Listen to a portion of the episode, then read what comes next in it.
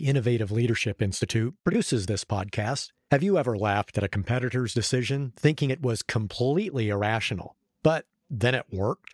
Today's guest, Greg Moran, helps you reframe that thought. Instead of thinking it's irrational, think, what do they know that I don't? That reframing is part of a leadership mindset. Studying and teaching leadership mindsets is a specialty of the Innovative Leadership Institute. We can help you assess your mindset and see the rational in the events around you. Learn more and take our free leadership assessment online at innovativeleadership.com.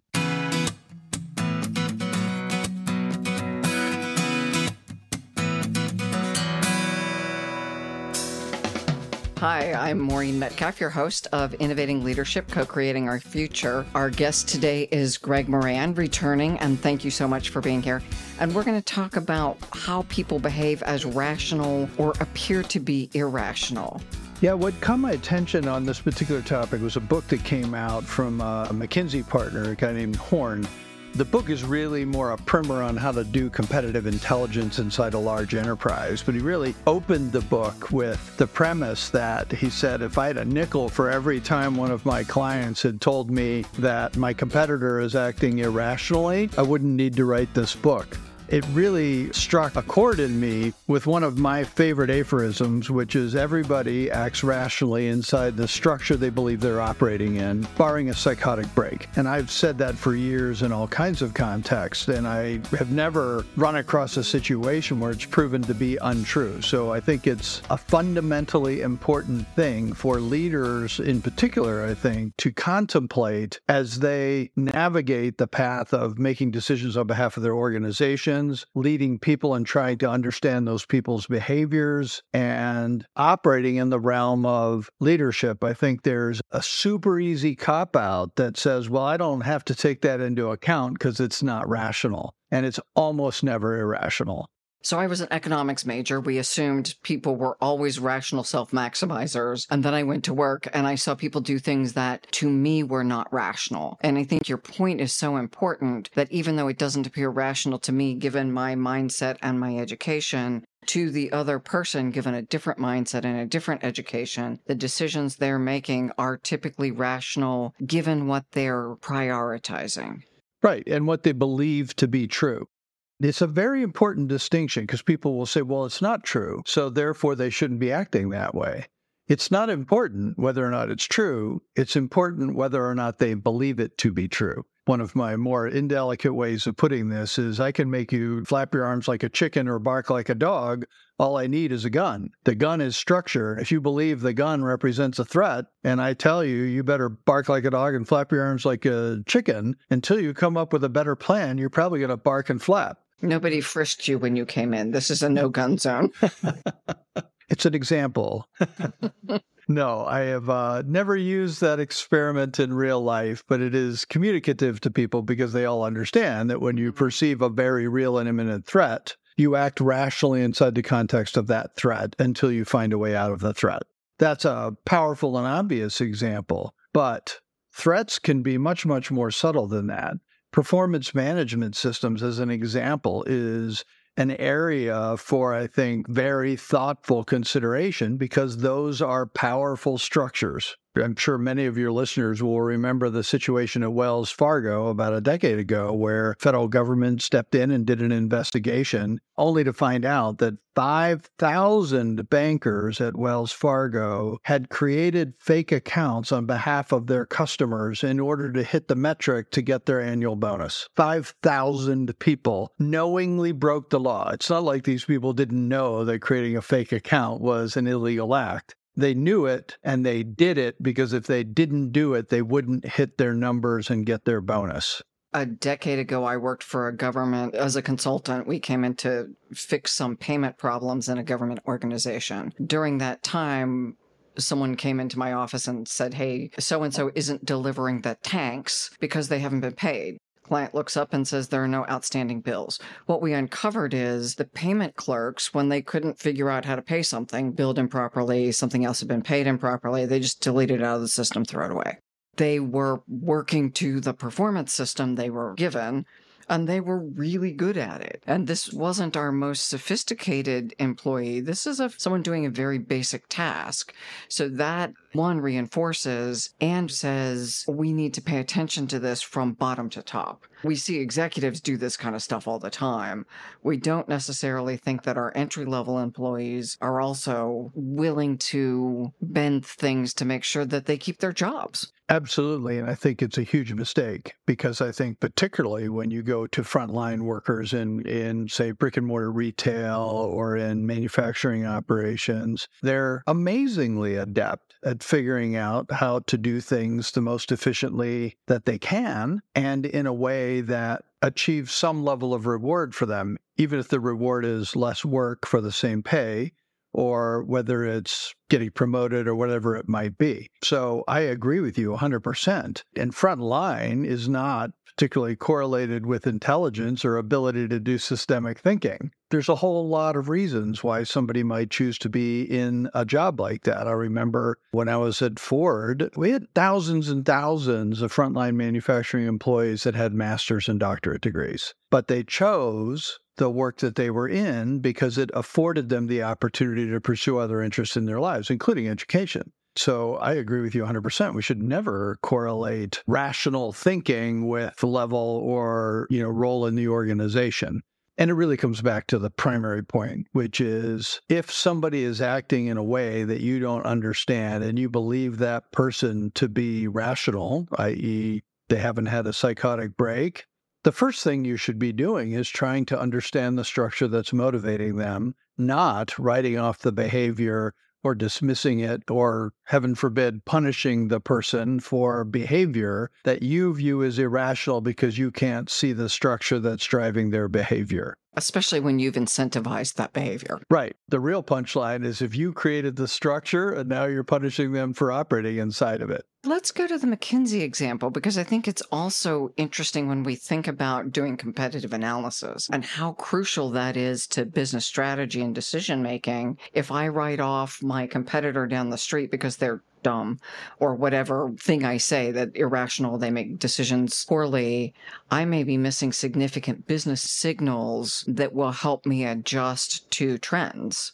Absolutely. And I can share an example in that regard. When I was running corporate strategy at Ford Motor Company back in the 2000s, we had a lot of that going on because the automotive industry overall was under a lot of pressure as we kind of tilted our way into the recession in 2008 there was lots of discussions, as it turned out, at all of the major auto players, domestic auto players, about how their competitors were not acting rationally. Each of the companies were operating inside of different structures. So, just to say at a macro level, Chrysler at the time was operating inside of essentially a PE firm structure being run by uh, Cerberus at the time and owned by Cerberus. And so they had a set of incentives tied to those objectives. GM was operating as a pure public company. And so, as the CEO of a public company, you're incented around very specific outcomes. And Ford was operating as a public company, but a closely held one. The Ford family still has voting control control over the stock. And so, of the three companies, Ford actually had by far the greatest strategic flexibility because while we had to take the signals from the market and do quarterly analyst briefings and things like that, we had the opportunity to operate on a longer time frame around what we were trying to accomplish which gave us strategic flexibility that neither GM had nor Chrysler had. So, what happened?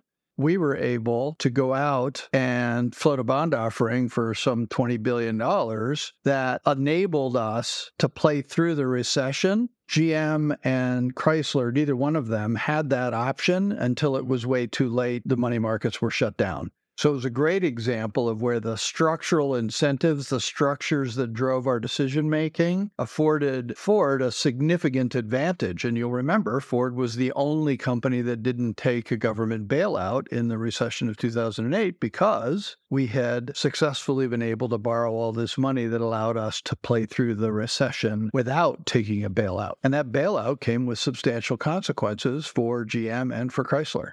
Well, and then you add in Tesla, and I'm assuming at various times people have thought that Elon Musk has lost his mind. Yes, although I think at this point there aren't a lot of people that would bet against him on a business venture. For sure, there were fundamentals about Tesla, particularly in its early days, that would tell you it was a bad bet. The people who were willing to place that bet did well. I can think of at least two friends of mine who bought their Teslas by buying Tesla stock and then selling the stock to buy the car. And so the car was essentially free for them because they placed the bet. But the fundamentals from a car business standpoint were not there. It really came down to the underlying belief that people had in the structure that Elon Musk creates for a team to be successful. This fate would have it, it played out. He's done well with that company. Whether the bloom has come off the rose with Mr. Musk or not, history will tell the tale. But certainly with Tesla and with other companies like SpaceX, you can say for sure that he creates a structure that leads to what appears to be to others physics defying success. But he's done it multiple times. And so now people are starting to realize he's the creator of the structure. And whether or not you understand the structure doesn't really matter you're investing in the guy that creates the structure. That's going to be also incredibly important in an era where things are upending. I had a conversation with someone running an innovation center earlier today and talking about the company that owns that organization not being very excited about innovation at this point in time. All the things with business fundamentals and stuff the idea that if you can't get excited about innovation right now, you will be at a disadvantage. Underpinning that, the structures that we have believed to be true in the past, many will not be true in the next five years. I think that's right. Although I do think that there are some fundamental premises that structurally can create long term success regardless of the economic context. And I think, you know, going back to the car industry example, Toyota is a great example of that. Toyota has an underpinning of a set of principles that they operate with that have made them consistently successful over a very long period of time. And that strict adherence to those fundamentally structural guidelines inside of their company has produced results in lean economic times and more, let's call it wealthy economic times. Toyota always leads performance in the industry and sometimes pushes against the mainstream trends. Toyota right now is pushing against the mainstream trends, and they're on the record as saying that full EVs is not the near term future for the automotive industry. And they've tripled down on hybrid technology while making very limited investments in full EVs. They've got a set of structural incentives that they've looked at using their filters and said that's the better decision. And I can certainly see if I were to look at a range of the population, the EV whose charging is required every 300 miles in good weather, bad weather, a much shorter distance. You sound like you've got some experience with this, Maureen. I, is this maybe something you might have run into? Lots of good stories and one not so good story. that involved Christmas Eve. Yeah, I just seem to recall a little bit of stress when you told me that story. Yeah. I think we had four miles left on the car when we went to some place to charge illegally, found where a tree had fallen down in front of a charger, and so it was available. The point is, at that point, new Tesla owner we just hadn't calibrated the distance. Tesla was still new enough. What was listed in the app as a supercharger station was out of commission. In a hybrid car, I could still be environmentally conscious and have a little more comfort that if my battery ran out, I could get gas. Right. Toyota's done the math on that. And their belief is that there's a transitional period where hybrid electric makes more sense, and that leaves open the possibility of EVs in the future, but EVs that may be driven in different ways than off of a charger, hydrogen fuel cells, etc. That flexibility that they've left themselves, if you were to trace back to Toyota's history and project it forward, you would be listening pretty hard to that signal because it's probably a pretty good one, unless you don't have the flexibility to play that option. And what I think we're seeing with some of the other mainstream players is they don't have the economic strength to be able to operate through that transition because the R&D costs are fairly substantial. If you don't have the economic underpinnings to place that measured bet, you're stuck having to place all your chips on what you think the long-term future is going to hold and hope it plays to your benefit. And it might, but Toyota has more flexibility because they have more economic strength. In a prior conversation, you also talked about economic, and I'm going to forget the Jamie Dimon term, balance sheet. Oh, yeah. Just having a strong balance sheet so that you can weather the storm. And quite frankly, to your point about innovation, invest during the storm. Speaking of Jamie, before we kind of descended into the economic malaise coming out of Russia invading Ukraine, it was uh, probably May of that year. So a few months into the invasion, I was at an event with Jamie, and he said, I love times like this because my competitors tend to act from a place of fear, and it always presents great business opportunity for me to succeed because I operate from a position or a perspective of opportunity. He said, These always always end up being accretive for my company and for my shareholders and for my customers. And so he was excited about another opportunity, being able to predict based on his experience that his competitors would act from a place of, if not fear, at least indecision and tentativeness. And that illustrates his structure is one, I have a strong balance sheet and I have positioned myself to weather this and bet where other people may not have positioned themselves financially in such a strong way during a downturn. They may have to structurally. Exactly. And he does that work when the sun is shining. Mm-hmm. So he's always disciplined. You know, the very first voicemail I ever got from him was when he became the CEO of Bank One, and he used the phrase fortress balance sheet in that voicemail. And that was pushing 30 years ago. It's been a consistent theme for him, and it has obviously played to the benefit of Chase in the long term for sure. So that structural benefit really gives him strategic flexibility. Let's shift then to practical application because I think all of us have observed someone and said, boy, that doesn't seem rational. My job is in some cases just fascinating because I get to sit back and observe people and then work with them as a coach or an advisor. And humans are just fascinating how do I then shift if I'm managing someone and I say, boy, that didn't make sense? I think on an individual level, as a leader, when you have somebody on your team or maybe another leader in the organization that does something that you perceive to be irrational, I think step number one, suspend that thought. Don't assume it's irrational. You won't learn from that anyway. If you assume it's irrational, you have no opportunity to learn from that perspective because you've already dismissed it as irrational. Way more instructive, even if it turns out not to be true, even if the person's had a psychotic break, is way more instructional for you to step back and go, okay, let's assume for a moment that that person is rational and that they're acting inside of some structure that I don't understand. And if it's somebody else in the organization, it may involve sitting down with that person and saying, I don't understand why you made that decision.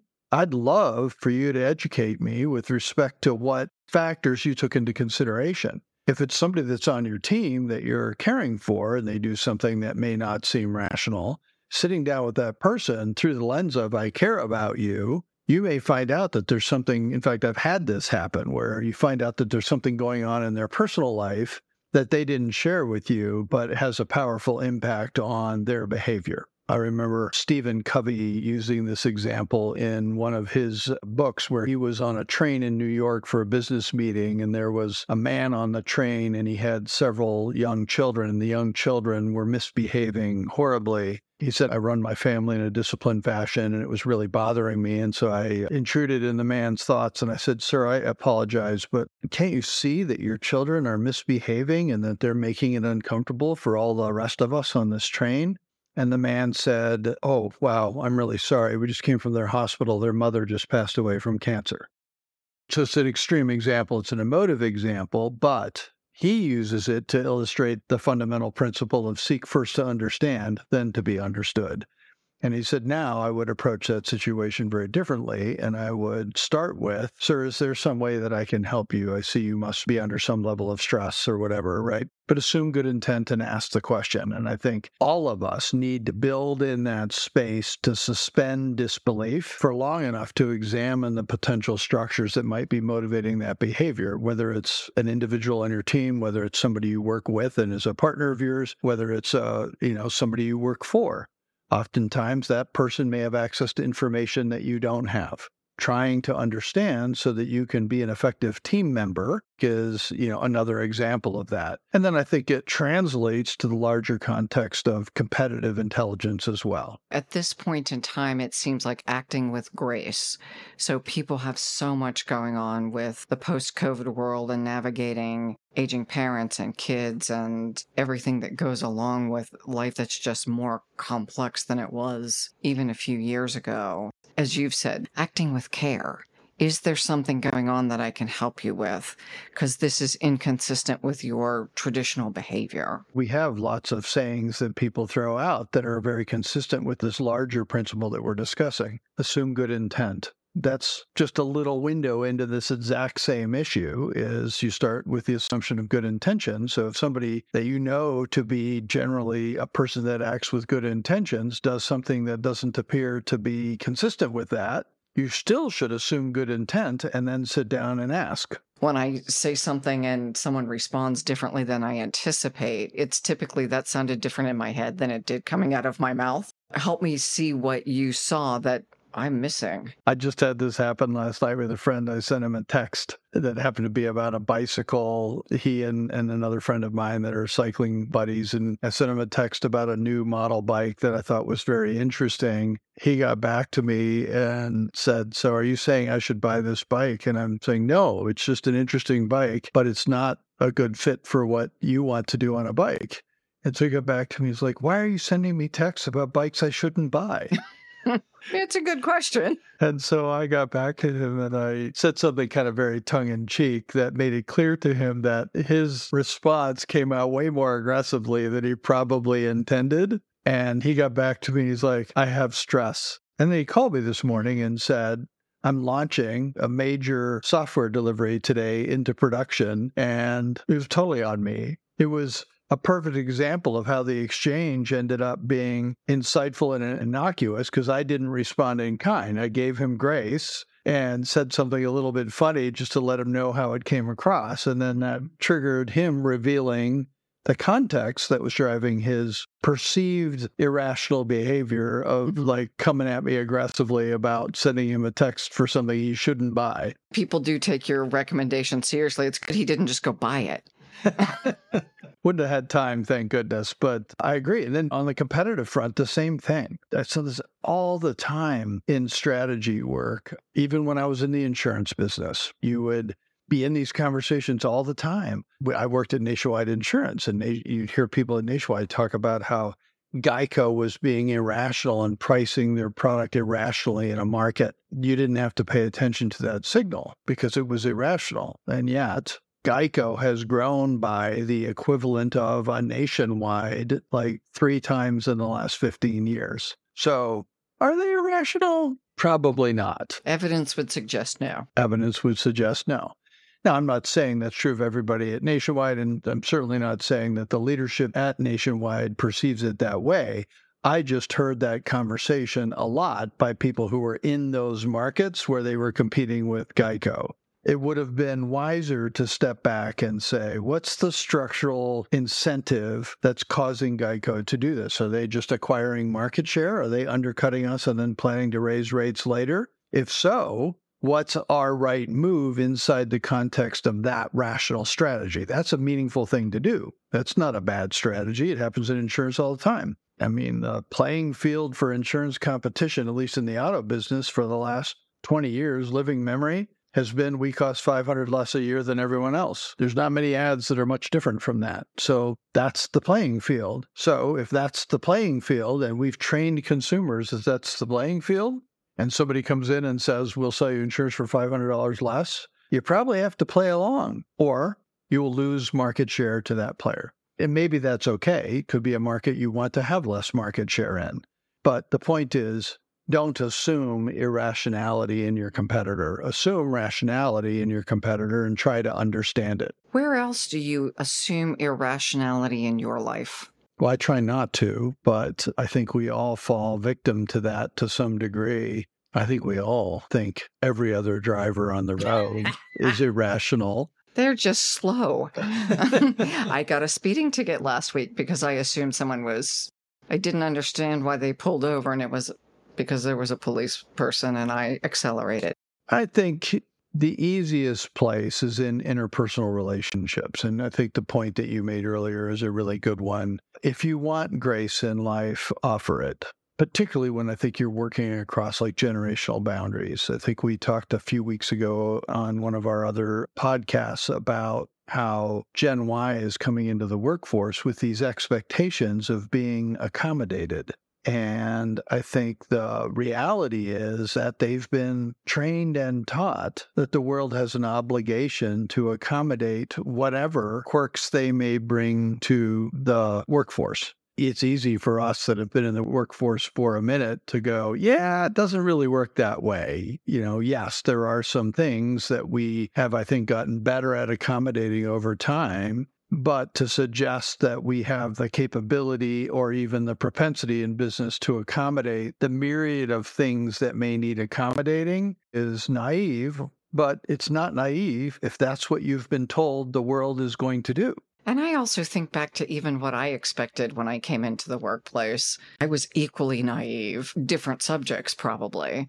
But I'm horrified when I look back at some of the stuff I did and said. I'm just glad we didn't have video back then of people at work. Societal norms change over time. And that's another thing for us, I think, to recognize is the societal norms, mores, and our structures that have a profound impact on how people behave. And some of those mores have changed dramatically over the course of even, you know, my brief career. What's the most notable one that's changed to you? Yeah, that's an interesting question. I think the relationship between the employer and the employee has changed fairly profoundly. Like the society's view of that relationship has shifted. When I started in the workforce, which was in my post college years was in the late 80s. I think you entered the workforce with the belief that having a job was a privilege, and that privilege came with the obligation for you to adapt to the company that you were joining and do your best to help them be successful.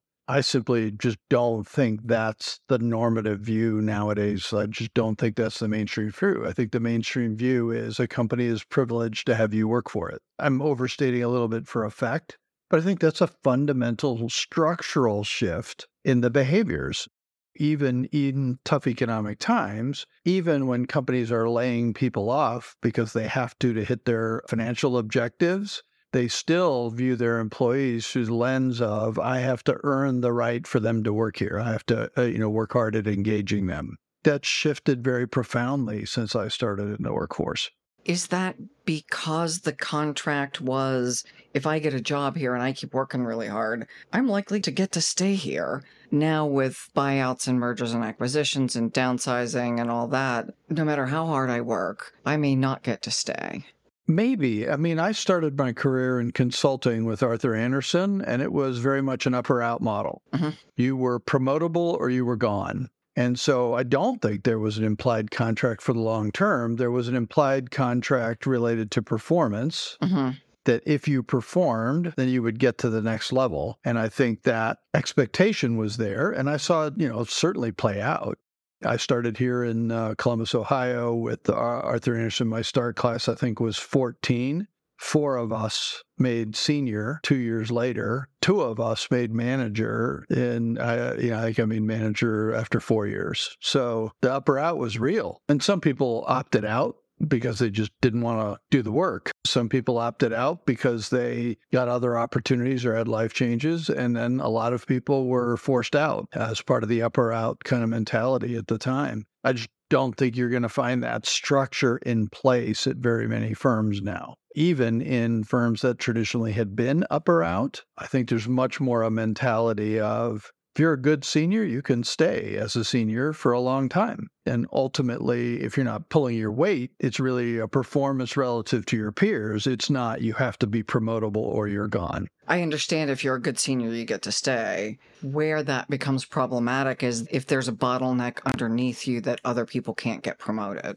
that's a relative performance perception, right? You become a blocker in an organization. And another great example of what we're talking about is the changing attitude towards mandatory retirement. A lot of companies dealt with the blocker phenomenon by having mandatory retirement ages. When I was at Nationwide recently, Nationwide changed while I was there. They had a mandatory retirement of 65 and they lifted it during the time that I was there and said it's no longer really relevant. It's about your ability to contribute to the organization and took away that mandatory retirement. And I think we're seeing that trend. It was very common when I started and worked that there was mandatory retirement ages, including at Arthur Andersen. I think you would find fewer and fewer examples of that structural incentive at companies. Are we seeing more senior workers wanting to stay but downshift their roles? Because that blocker phenomenon changes. If you've been a senior executive, you no longer have to run the company. I don't know that we're getting that right yet. I agree with you. I think it's a blind spot for a lot of companies. I think a lot more people, as they approach the later stages of their career, would be willing to downshift than companies think. I think there's this presumption that nobody would ever take a demotion. And I just don't think that's true. There's ways to cast it differently than a demotion, but in effect, having somebody downshift from a job where they're working 80 hours a week and traveling all the time to somebody in a position where their experience and wisdom can deliver significant value, but they might be being paid half as much, maybe fine. Well, and if I get to go from 80 hours a week to 40 hours a week, right? At some age, I can't sustain 80 hours a week. I may have hit that, frankly. I don't want to do that anymore. Right. And hopefully, I'm paid more for my wisdom, hence the wizard comment, than I am for hours at I my think desk. Potentially, but I think even with a pay cut, more people would be willing to do that than companies are willing to assume. Like companies should have ramp down programs and try it because I think they would be shocked at how many people would be more than willing to potentially take a pay cut for more flexibility in their schedule, less rigor, you know, less travel, travel takes a toll on you. And as you get older, your ability or willingness to get on an airplane three or four times a week starts to really go down just because of the physical toll it takes on you. I used to do one week turnarounds to Europe and Asia all the time. Those are devastating physical events. And if I had to do that now, I, you know, it would take a big toll on me. I think you're raising a really, really good opportunity. And it's a great example of we assume we know the structure that's motivating somebody who might be 57 years old and ready to slow down. We assume they wouldn't be willing to slow down. So we're trying to figure out a way how to get them out of the organization because they're becoming a blocker. What if we suspended that assumption, actually had alternatives for those people that allowed us to not lose the institutional knowledge, wisdom, and the benefit of their experience, but did so in a way that made sense for both the organization and for the person? Would we find a whole other realm of potentially flexible employment opportunities for people who can add a ton of value? This idea of, I keep calling it the wizard or the crone or something, someone who brings wisdom the value to that is immense to elevating the next generation. For those of us who stay healthy, hopefully that age pushes out. Right. Yeah, I remember uh, when Soichiro Honda retired from Honda. My whole life, I've been envious of the title he then assumed. So he'd been the chairman and CEO of Honda for a very long time, obviously, and he was elderly and at a point where he wanted to downshift. And so he handed the reins of the company off to his successor and he took on the role. And this was his formal title in the company Supreme Advisor. And I'm like, wow, I want to be a Supreme Advisor someday. Thought it was just awesome. And it just showed the great respect that they had for him as the founder of the company and the wisdom that he brought to the company, even when he wasn't in a position to potentially be making all the decisions that he needed to make car business is an extremely hard business. Of all the places I've worked in my career, I would say the industry that was by far the most challenging was the automotive industry. It's extremely hard. And if you get it a little bit wrong, you lose a lot of money in a very short period of time. So it's not an industry for the faint of heart. There aren't big margins to allow you to make mistakes and still survive you're killing it at 4% in the mainstream car business. Software companies typically operate at 80%. So the room for error is substantially different. So, note to self work for a software company. Right. Are you going to name yourself a supreme advisor? No, I don't think it's a thing you can call yourself. That would just look like the most extreme hubris ever. I, I anoint myself supreme advisor. I think you would rapidly become the non-existent advisor. I think next time we do a show, I'm going to announce you as the supreme advisor. No, but I'm definitely at a point in my career where I think the value that I can add to the various businesses that I'm involved with is much higher in an advisory role than it would be in, you know, an FTE role, mm-hmm. playing a specific position on the court, if you will. Mm-hmm. Right? Not because I can't do that work. I might be able to do it in my sleep but it's not leveraging what I bring to the table in the most effective way. Having me play a role when I've had experience across multiple functions of companies and multiple layers of abstraction, I'm way more valuable bringing that to bear on a company that I advise than running their operations department, which I can do. It's just low leverage given my experience and, and what I can bring to the table. That's a really good just case in point to illustrate. I know we graduate to consultants at some point, but within an organization, is there a structure that we allow? In the startup world, the role of advisor is very common. I think it gets used and misused in lots of different ways, but the idea of an advisor has existed for a long time in the startup world because there's a presumption, quite frankly, that you might be working with a founder or a CEO who is doing it for the first time and has zero experience doing it. And the concept of the advisor is to have a resource available for that person that they can tap into to help them learn in a way that doesn't require them to do it in front of their team publicly. They can actually, before they make a big decision, go talk to the appropriate advisor. And you'd expect to have advisors across various different topics mm-hmm. that you can sit down with and go, okay, I'm about to do this. Is this a good idea? So that mechanism is there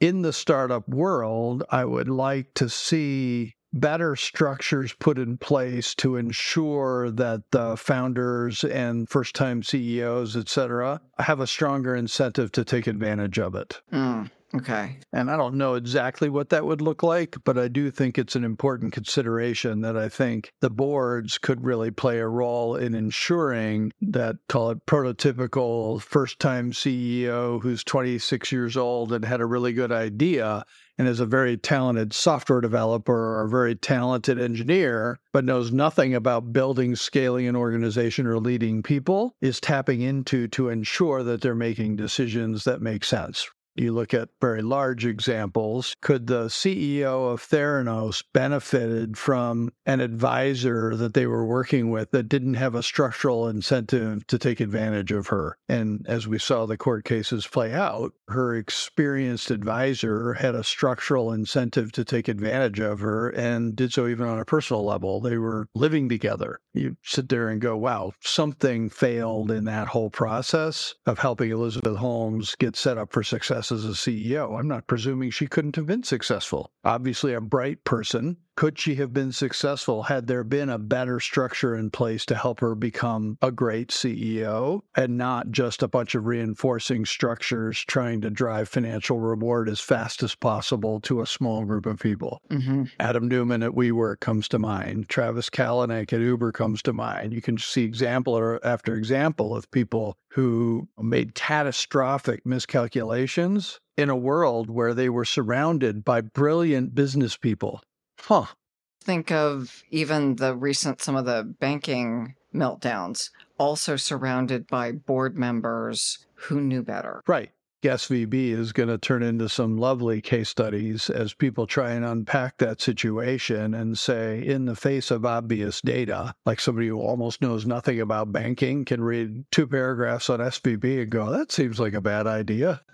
and it was right? It was a bad idea. So this maybe takes us back to the beginning and is a good way to wrap this. You look at that information that any rational person would have looked at and said, don't do that. What the heck are you doing? And they did it, right? So this is a perfect example of where we've got to step back and look at what other structures were in play at the board level, at the management level, at the societal level that were driving SVB to make decisions that were rational to them, but irrational from even the mildest objective scrutiny. And as we look across our systems and how AI is going to impact it, I keep coming back to that, that we're going to need significant structural changes because we're going to see behaviors that are off the rails, not in the best interest of the larger group of people. They will certainly be helpful for a handful. Mm-hmm. And how do we navigate that as either an organization or a community? How do I navigate to make sure my community stays safe? Well, and you have highly varied even beliefs about what the journey to monetizing AI looks like. You know, Zuckerberg at Meta is developing some amazing AI assets and he's publishing them and giving them to the world. Now, why would he do that? He could monetize those, but he's choosing not to. The question is why? And have we fully unpacked what structure he's operating in that causes him to believe that that's actually the rational thing to do? Meanwhile, he's got competitors like OpenAI that are operating on a subscription model. And they're like, oh, no, no, I want to monetize all my assets as fast as possible. And you've got Microsoft that's doing something in the middle, right? They're doing something in the middle, but they've now released pricing on Copilot. It's very clear what they were investing in. So they're investing in a licensing model that's going to drive license revenue for Microsoft 365 up by a very meaningful amount at a super high margin because the R&D cost is relatively low, the return on that investment at companies that have 200,000 employees and are now going to pay an extra $45 a month for every single employee to have access to Copilot, that's a lot of money. Making sense of all that and figuring out if you're looking at it from like some medium-sized company who's trying to make sense of it all, you know, where do you place your bets? You've got all these potential assets you can tap into some are free, but are they really free in the long term? And what are the downsides of me taking advantage of those frameworks? And it is a very hard thing to unpack. So I think your caution is a thoughtful one in that I'm not saying we should go slow. I'm saying we should really unpack the incentives that an organization has in offering a product a certain way before we sign on. I think that's a great way to wrap. Greg, the Supreme Advisor. Thank you. I'm going to regret telling that story, I can tell. But it's always fun to be here, and hopefully, this was uh, an insightful conversation for folks. We trust that you, our listeners, will leverage what Greg has talked about to become more future ready. Please like us and share us.